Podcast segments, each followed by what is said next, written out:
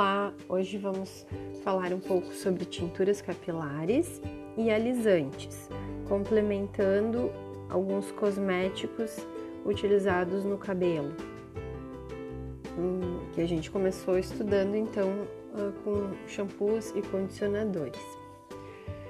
Bom, as tinturas elas são utilizadas há milhares de anos, por exemplo, nas múmias egípcias foram encontrados resquícios de uh, rena no cabelo uh, das múmias e também no, no tempo do Império se utilizava mergulhar pentes de chumbo no vinagre para escurecer os cabelos grisalhos. Hoje em dia é muito utilizado esse tipo de produto, existem diversas técnicas disponíveis também e processos químicos envolvidos, dependendo do tipo de coloração. Elas são usualmente classificadas em tinturas permanentes, semipermanentes e temporárias, de acordo com o tempo que permanecem no fio. As colorações permanentes são produtos mais populares e podem ser classificadas em tinturas capilares oxidativas e tinturas capilares progressivas. As oxidativas diferem-se das demais, pois consistem de dois componentes, que são misturados antes do uso e que geram a tintura por reações químicas sobre ou dentro do cabelo. O primeiro componente é uma solução dos intermediários primários, geralmente para diaminas ou para e os acopladores que podem ser metadiaminas ou meta-aminofenóis. O segundo componente é uma solução oxidante chamada de revelador, que usualmente é o peróxido de hidrogênio. Os intermediários primários são oxidados pelo peróxido de hidrogênio a parabenzoquinonas, iminas ou diiminas. Os acopladores relativamente estáveis ao peróxido de hidrogênio submetem-se a rápida reação com os intermediários, resultando em moléculas dinucleares, trinucleares ou ainda polinucleares, que são muito grandes para saírem da estrutura do fio do cabelo. Os intermediários primários resultam em produtos coloridos quando oxidados, enquanto que os acopladores não produzem cor significativa quando oxidados sozinhos, mas são utilizados para atingir a cor desejada. As colorações progressivas utilizam tinturas metálicas, como sais de chumbo, bismuto e prata. E esse tipo de produto só consegue escurecer o fio. E uma, eles têm uma faixa de tonalidade mais limitada. As partículas metálicas interagem com os resíduos de cisteína presentes na queratina e acumulam-se nos fios de cabelo, mudando gradualmente a cor. Após a utilização das tinturas metálicas, o cabelo torna-se às vezes duro e quebradiço, também sem brilho. E o uso desse tipo de tratamento às vezes inviabiliza outros que combinados podem causar danos aos fios. E essas tinturas capilares progressivas são geralmente utilizadas para cobrir cabelos grisalhos, sendo que uh, o acetato de chumbo tem sido visto com cautela, né? principalmente nos Estados Unidos, através da FDA. As tinturas capilares semipermanentes e temporárias são soluções de compostos derivados do coaltar, que é o catrão de hulha. Se depositam e aderem sobre o fio em diferentes extensões. Compostos orgânicos sintéticos, incluindo tinturas capilares e outros aditivos, Antes eram obtidos do coaltar, mas hoje são usados outros materiais derivados do petróleo.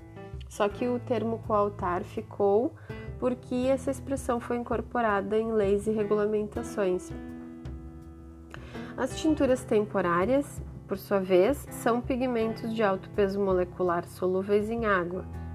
Essas grandes moléculas não conseguem penetrar no cabelo e são temporariamente depositadas sobre eles a não ser que esse fio tenha recebido um tratamento prévio que o deixe mais poroso, permitindo que a tintura penetre levemente. Essas colorações são removidas por uma única lavagem. As formulações para coloração semipermanente contêm derivados de nitroanilinas, nitrofenilenediiminas, e nitroaminofenóis. Essas tinturas penetram na cutícula e parcialmente no córtex do cabelo. Como resultado, essa coloração pode resistir de 10 a, até 10 lavagens, de 5 a 10 lavagens. Por fim, existem aquelas tinturas naturais que são uh, interessantes, atualmente bastante procuradas. Elas utilizam geralmente a rena, que é produzida pela extração das folhas da Lausonia inermis ou o lausone, e a molécula que compõe principalmente essa tintura é a 2-hidroxi-1,4-naftoquinona. A coloração natural oferece uma faixa de cores limitada e é difícil predizer a intensidade da cor, por isso a maioria dos consumidores acaba preferindo as tinturas sintéticas. Existem estudos que trazem ah, o impacto da, do uso de tinturas capilares sobre a incidência de câncer e as conclusões trazem que a maior parte dos estudos parece sugerir não haver associação entre a utilização de tinturas e o aumento do risco de câncer. Mas, como eu comentei, ainda preciso mais avaliação porque até mesmo a FDA está é, evitando que os produtos no mercado nos Estados Unidos tenham alguns componentes utilizados em tinturas. Em relação ao uh, alisamento capilar, a Anvisa permite que se utilize, por exemplo, o tioglicolato de amônio, que uh, é bastante básico e causa um inchamento da fibra capilar também a redução das pontes de sulfeto da cisteína.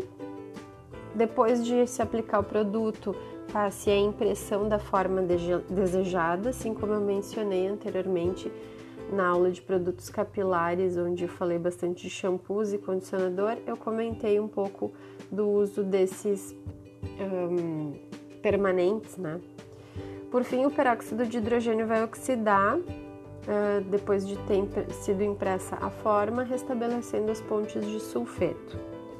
Esse tipo de alisamento com tioglicolato não permite outros tratamentos químicos, tá? Como tinturas à base de sais metálico, rena e colorações contendo oxidante acima de 40 volumes. Esse tipo de tratamento pode ser chamado de escova de chocolate, escova de leite, escova francesa, de morango, maracujá, marroquino, vinho. Tem uma relativa durabilidade de 2 a 3 meses, tá? Outra substância permitida é a guanidina. É um pouco menos agressiva que outros álcalis. Também age da mesma forma, desnatura as proteínas os íons guanidíneos se ligam aos peptídeos, há um desennovelamento da queratina e impressão da forma desejada. A durabilidade é menor também. A guanidina é uma substância que está presente na urina, sendo um produto do metabolismo de proteínas. Tem ainda outros álcalis que podem ser utilizados, mas eles têm uma menor durabilidade quando empregados sozinhos podem ser usados em relaxamentos e alisamentos e vai haver uma diferença no resultado dependendo do tempo de permanência do produto no cabelo. Escova definitiva ou alisamento japonês, que deixa o cabelo extremamente liso, é, uh, não, não dá para utilizar outros produtos químicos no cabelo, então tem que se esperar pelo menos 3 a 4 meses e aí vai utilizar o, o tioglicolato em altas concentrações para atingir uma durabilidade um pouco maior.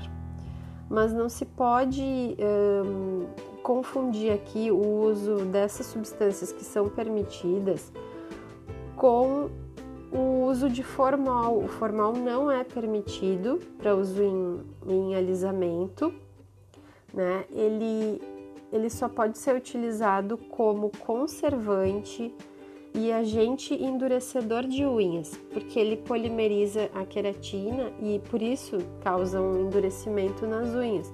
o que também ocorre com o cabelo, mas ele é muito tóxico, tanto para os cabeleireiros quanto para o usuário de produto.